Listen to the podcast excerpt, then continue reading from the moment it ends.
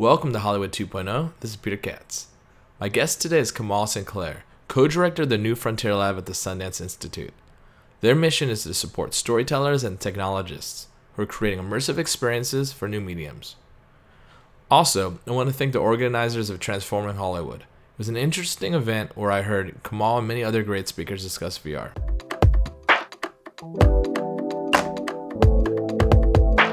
Lot of the times we're also bringing in people that come from a, tr- a more traditional medium and helping them to translate the, the, their skill and their craftsmanship in that medium into these new technologies and find what is unique about telling story on these new platforms. So some, some in some cases, like Roger Ross Williams, Oscar award-winning filmmaker, he came to the lab in 2012 with a fairly traditional idea for a documentary called Traveling While Black.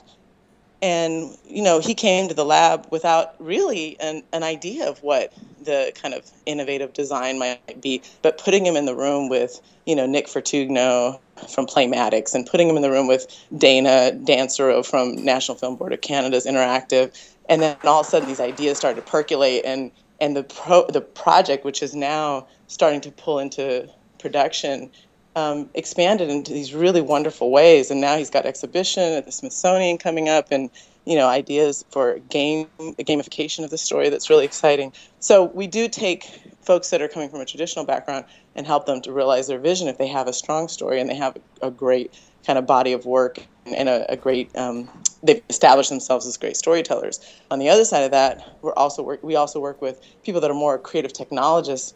That story may not be their first um, and entree into this world, like a Morris May, who's an amazing VFX, uh, you know, artist and, and creative technologist, but it was isn't a writer and isn't a storyteller. And we, we kind of matched him with Rose Troche, and they were able to create the virtual reality experience perspective that we premiered at Sundance in 2015, where people are experiencing a date rape on a college campus from the perspective of a, of the male and then the perspective of the female. So so there's a little bit of match. We're trying to find those artists that have that hybridity between story and technology, but we're also connect, creating relationships for those kind of sparks of innovation to emerge as well. How do you bridge these different types of disciplines? I think it's about getting people in the room. Uh, I mean, up at the lab specifically, it's it's just amazing kind of the way that people bring their their expertise but they also bring it with with humility because everybody we set the expectation at the front that this is a place of generosity and it's a place of humility because none of us really have any expertise in whatever is that next uh, you know kind of frontier of storytelling. We we really are all figuring it out and we're all going to fail. And you know setting that expectation of the failure is a good thing and, and iterative you know building and refining is a good thing is also helpful with that but like for example we brought tracy fullerton who is the head of the innovation uh, game lab at USC, an incredibly well respected game designer. She's been doing this forever. She's, you know, pioneered kind of modes of games that bring you into these you know, like Journey and and helping uh, Jenova Chen, uh, you know, was one of his mentors who did Flower. And I mean, just a very different kind of way of approaching uh, gaming and, and the experience of it. Um, so we brought her to the lab with a project she'd been working on for years called Walden, a game. And this project puts you in the perspective of Thoreau at Walden Pond for a year. And it's incredibly meditative. It's gorgeous aesthetically. And she had all of the assets built out. She had the kind of, you know, mechanics of the game all built out, but she had no story. And and it was like kind of the perfect time to bring her there. And it was just phenomenal to hear the conversation about how do you when do you make things about um, the like for example we cracked open that this was really a story of grief because Thoreau and Emerson had both lost somebody the year before, and Tracy had described, you know, her own grief, and like so they were able to find something a layer deeper. What is the relationship with Thoreau to his sister, and how does she come in, and how does she influence that year, and when does he stay isolated, and when does he go to into town and connect with somebody? And one of the most, I think, um, valuable sources of um, kind of advisement to her was the experiment was a one our theater uh, creative uh, advisor who comes from uh, experimental theater, Kevin Kuhlke, out of NYU, and he had just an incredible idea about how to create um, story in gaming, not having any background in gaming whatsoever, that I thought brought a new perspective. We had we had amazing game designers there as well, including Torfi from Eve, uh, Eve franchise, the creative director of the Eve franchise, and uh, Susan who did Bioshock, and you know all these incredibly amazing commercial games. Um, and they obviously brought incredible value as well. But it was just interesting to see where if you bring somebody that's coming from a different field all completely, they can maybe open up some of the blind spots um, that you know when you're in the room with the people that have similar experiences that as you may not be able to crack open quite the same way. And I like what you said that you can't be afraid of failing because you're developing entirely new language uh, around emerging mediums like VR.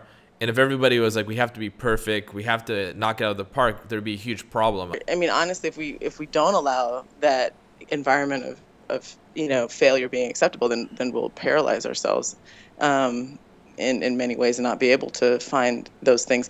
And one of the examples of that is uh, kind of the origin story of VR for, for Sundance and for New Frontier, um, being, you know, Shari Frilot, the curator of New Frontier, uh, going to Nonny de la Pena's studio back in 2011 and experiencing Hunger in Los Angeles um, for the first time and, and really being blown away by it and the especially the kind of the emotional place that she was able to get with recreating this experience of, of a um, of a homeless or you know low income person that was on a food line uh, in LA and went into a diabetic coma uh, because the lines were too long and the food banks were running out of food. Um, and and just she was just like really impressed by the emotional um, kind of level that that project was able to bring her to and yet it was a, at that time the the concept of bringing that to a film festival to a place where you have to get 40,000 people you know through experiences and you, you you do that through you know exhibitions where you can have hundreds of people walk through and see work at the same time or you do that through screenings where you have hundreds of people in a room together to bring this idea of bringing bringing a project that only one person at a time could experience felt ludicrous. Um, but Shari took the risk because she said, I don't care if it fails and I don't care if nobody gets it.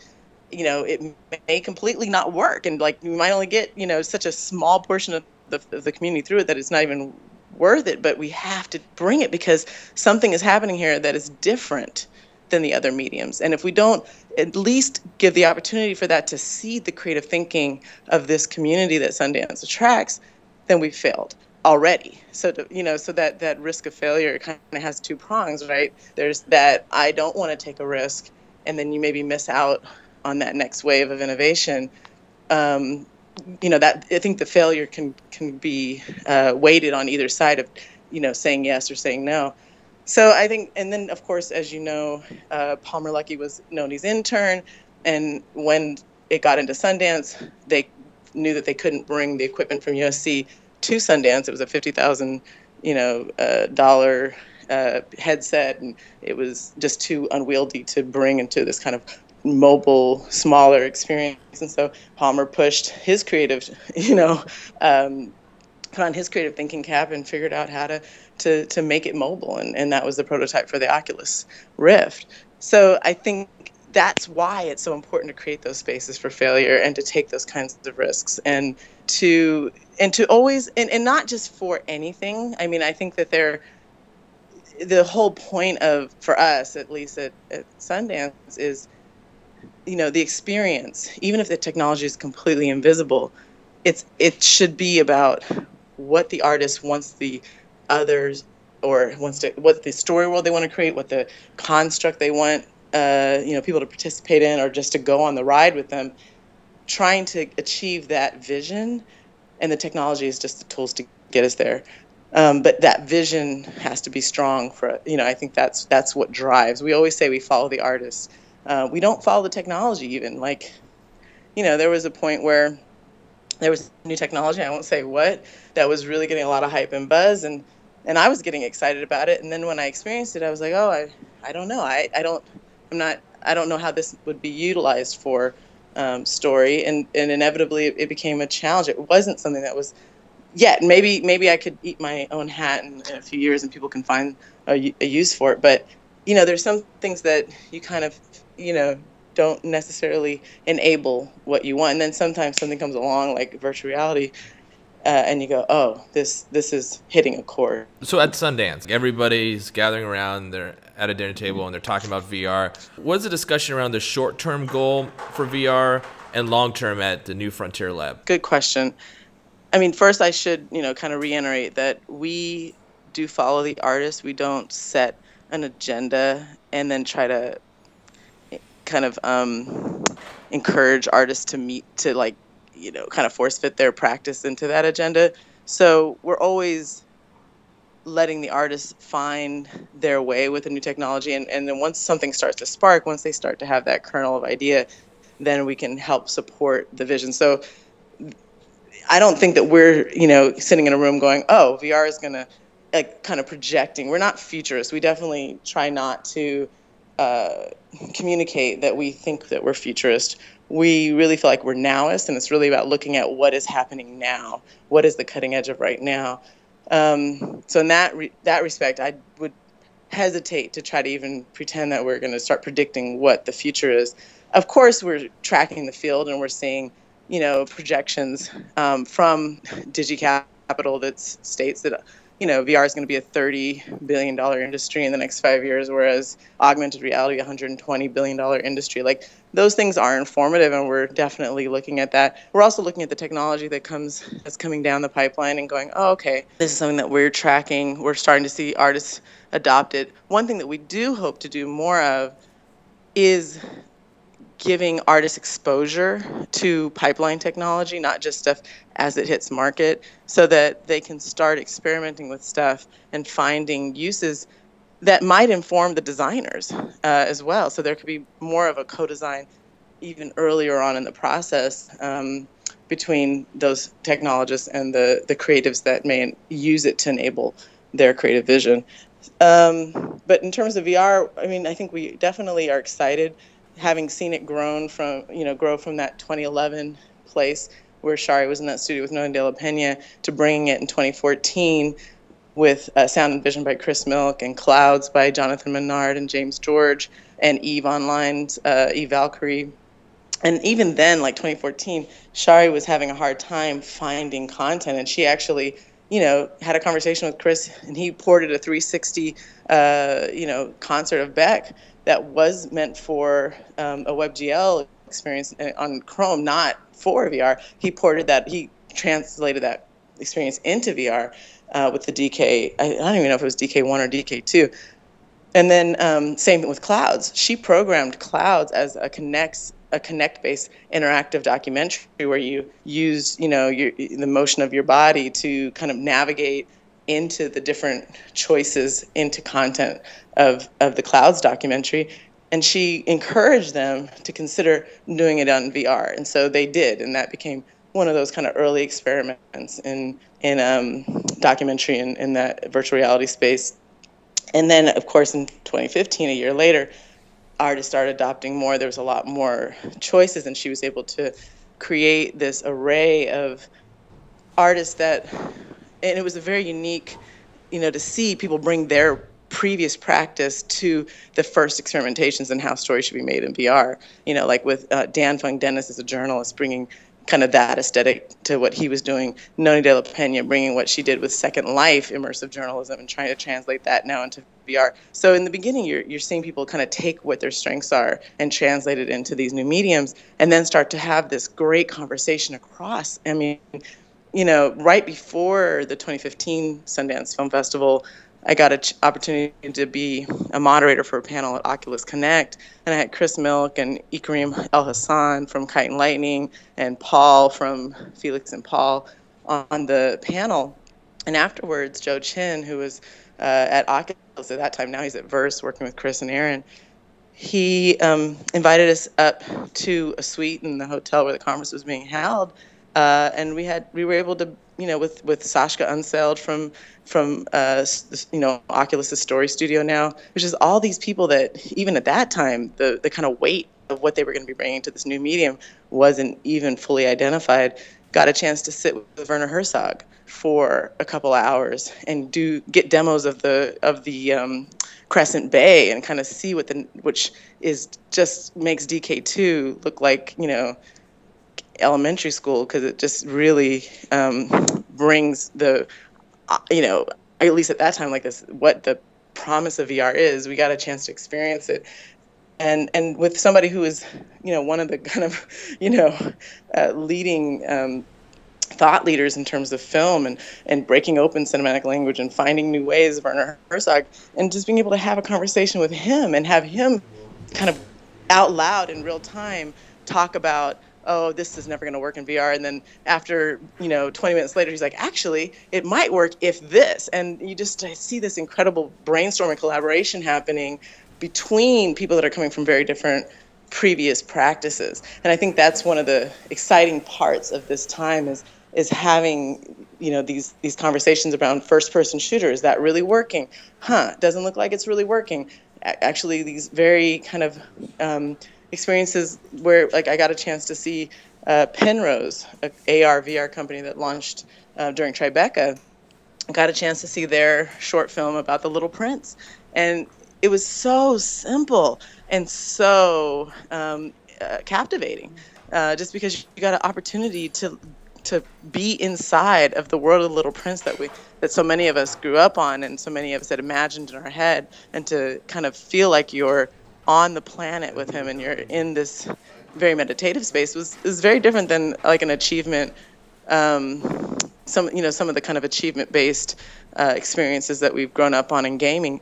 I know that that will be a huge part of this and i'm very excited about that as well but it's nice to see the diversity and all that you know just over the last 10, 12 months, just being in those conversations and those moments where those discoveries uh, are happening has been really thrilling. With all that uh, attention and you know excitement around this space, how much should film schools invest in VR? Um, honestly, I think that it's definitely worth the investment. I don't, you know, how much I. I mean, time, energy, to, resources, everything, just to get um, all these young students yeah. up to snuff with this uh, emerging medium. Well, I think that we're always we're going to see a diverse media landscape going forward. You know, I don't think that uh, film is going away anytime soon. I think that it's still a critical skill set for those that want to tell story in a cinematic way but I do believe just like coding is a critical skill now that I think film schools need to be investing in coding regardless of you know eh, you know um, whether it's VR you know for Internet of Things the you know but I do think that we're going to be moving to the, the trend that has not changed the whole time that I've been in this field uh, has been more and more and more pushes to immersion. Um, you know just that has not changed and i don't see that changing anytime soon. So the idea of teaching people how to tell stories that in an immersive way i think that can be translated into vr into ar in into even into traditional film um, into transmedia designs into kind of mixed reality designs.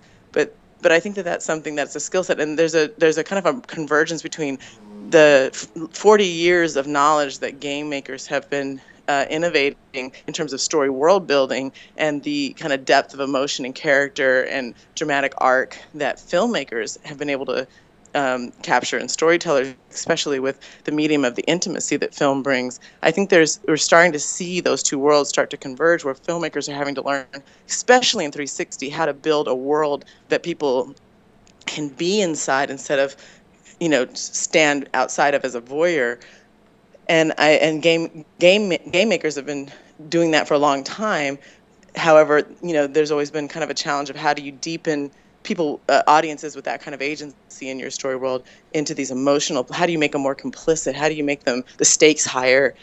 Uh, you know, I mean, obviously, in gameplay, especially when you're shooting people and people are dying, the idea of death and some of those high stake ideas are there but the the weight of them may not um, that filmmakers give those kinds of human moments may not have uh, been a, kind of fully um, developed in, in some of the kind of games that we're used to in more mainstream uh, kind of gaming culture. And so I think there's just a lot of convergence happening between filmmaking and game. And I think 360 is definitely a space, especially now with new work like like the Crescent Bay prototype that I experienced, where you do feel a sense of presence and that you actually can kind of move in the world in a different way, and in a way that kind of also even feels rea- where the world reacts to you as a presence, not just kind of you being a, a voyeur in a even though it's a 360, but kind of just being there as like a ghost. Um, yeah, it's exciting. Uh, I'm sorry. Say your question again. I kind of went on a, down a. Oh, of course. Uh, VR being obviously building out as this new technology. I mean, if it's a moving target in ten years, does a student now look at that as their uh, their next project they're producing and writing for the space? I definitely think if I were, I can put it this way: if I were a student in film school right now, I would want not only to un- have some grounding in how to make a traditional film, but I would want to have some grounding in, in how to build out story worlds. I would want to have grounding in uh, how to make a VR and AR experience and I'd want to understand how to have at least a good conversation with coders and creative technologists. Um, because I, I do think that immersion is going to continue, that people are going to keep reaching for those deeper uh, immersive spaces. I think that um, with the, I mean, just if you just follow kind of like the futurists of, of Microsoft and the futurists of Samsung kind of what their vision of the world is, or even you know Facebook, where Mark Zuckerberg at the at the annual meeting stated the future of social media, the communication mode of social media will be immersive video in five years, whereas now you know we started text, then it went to you know uh, pictures, and then now video and immersive video being the way that we communicate, uh, the primary mode of communication for social media in five years, that's going to have impact on how we, our whole cultural framework is around storytelling and communication. And, you know, at New Frontier, we look at, you know, story. I love this phrase that Tabitha Jackson, the head of the documentary film program at Sundance, she said, story doesn't exist until it's been heard. And I thought that was a really profound kind of way of defining stories. So there is inherent in story a communication component. You have to communicate something to some other being. It's not just something that you have within yourself only.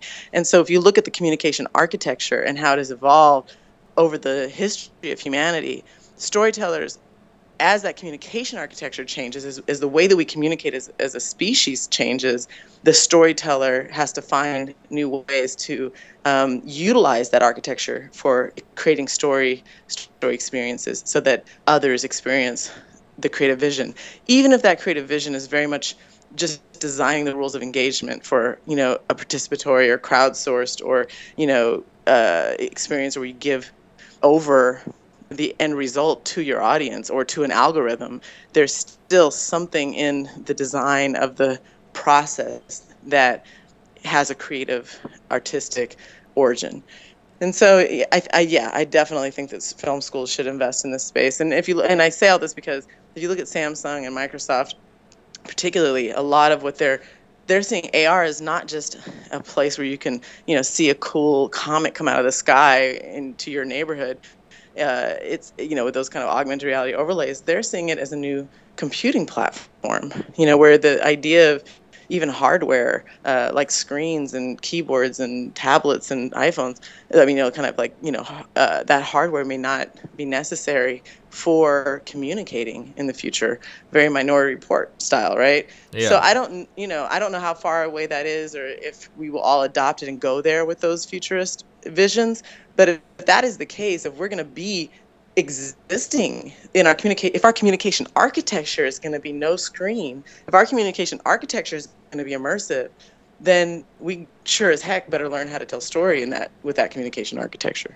And uh, in a lot of ways you're helping usher in a whole new group of creators. Like you look at early days of sundance all these really like you know innovative filmmakers and storytellers working with no budget and starting from scratch in a lot of ways like these VR creators that they're coming into the fray and they're using the new technology to get their word out and their ideas and their vision. Yes, and I and I definitely want to iterate the idea of that independent uh, kind of um, don't you don't have to wait to have the hundred million dollar budget to start playing in the space. You know, I mean, I think the piece that we showed at Sundance with Rose and Morris I think I don't know if I should be telling the budget, but the budget was very, very, very small and to- and self-produced. So and they were able to actually do something profound. I mean, the the quality of that project was not as high as some of the other projects that were in exhibition, and and that was fine because what they were doing is they were demonstrating. I had I had a, a one of the heads of one of the film studios in Hollywood came out of his experience of of perspective and with you know tears in his eyes and said, "Man, I I just thought this medium was a roller coaster ride medium. I, I didn't know that it was a medium for heightened storytelling. And for him, that one, that was the first indication to him of the possibility of this beyond the kind of visceral roller coaster ride or thrill ride that VR also can create. And it's not just yeah, right, the hundred million dollar filmmaker. It could be someone with a, a new idea as this technology uh, price point goes down and there's more adoption.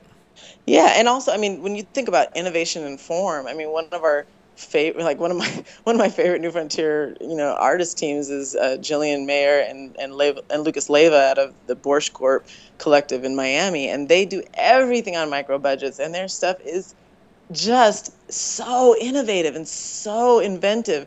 You know, I mean, they're they're they're just using the language of kind of like this net native generations uh, you know, communication, um, you know, what they grew up on in terms of being wired from birth, because they're the, you know, the first generation to be wired from birth. I mean, the stuff that they're cracking open and the way that they're subverting the internet and the way that they're, you know, doing social commentary and the way that they're, um, I mean, it's just, it's brilliant and it's on micro budgets. So it's not always about, you know, and, and they're also inventing stuff. They're like one of the first people that got a DK, you know, wine kit and started hacking it and trying to figure out how to break it. So I love that culture. And I definitely, I mean, I know that a lot of your audience and a lot of the people that you interview come out of that space and are, you know, from that hacker aesthetic. And, and so I'm, I'm, you know, I feel like I'm preaching to the choir, but, you know, I definitely don't, I, I think it's really important actually that nobody feels intimidated out of this space at this point because you know, if this is the medium that, you know, it potentially could be, we definitely need to have a diversity of voices and, and creatives defining it at this point in its um, development. Because I think then we, we will, one, I think get there quicker as to understanding what this medium really is. And two, it won't be necessarily narrow in what we think it is for as long. You know, it, it, I, I think it's really critical to have those diverse voices um, at this stage in the game. Pour my tea, pour my thoughts into separate beds, spilling out in the clouds, whirling like a pirouette. Thanks for listening to another episode of Hollywood 2.0. You could contact me on Twitter at PeterCats1.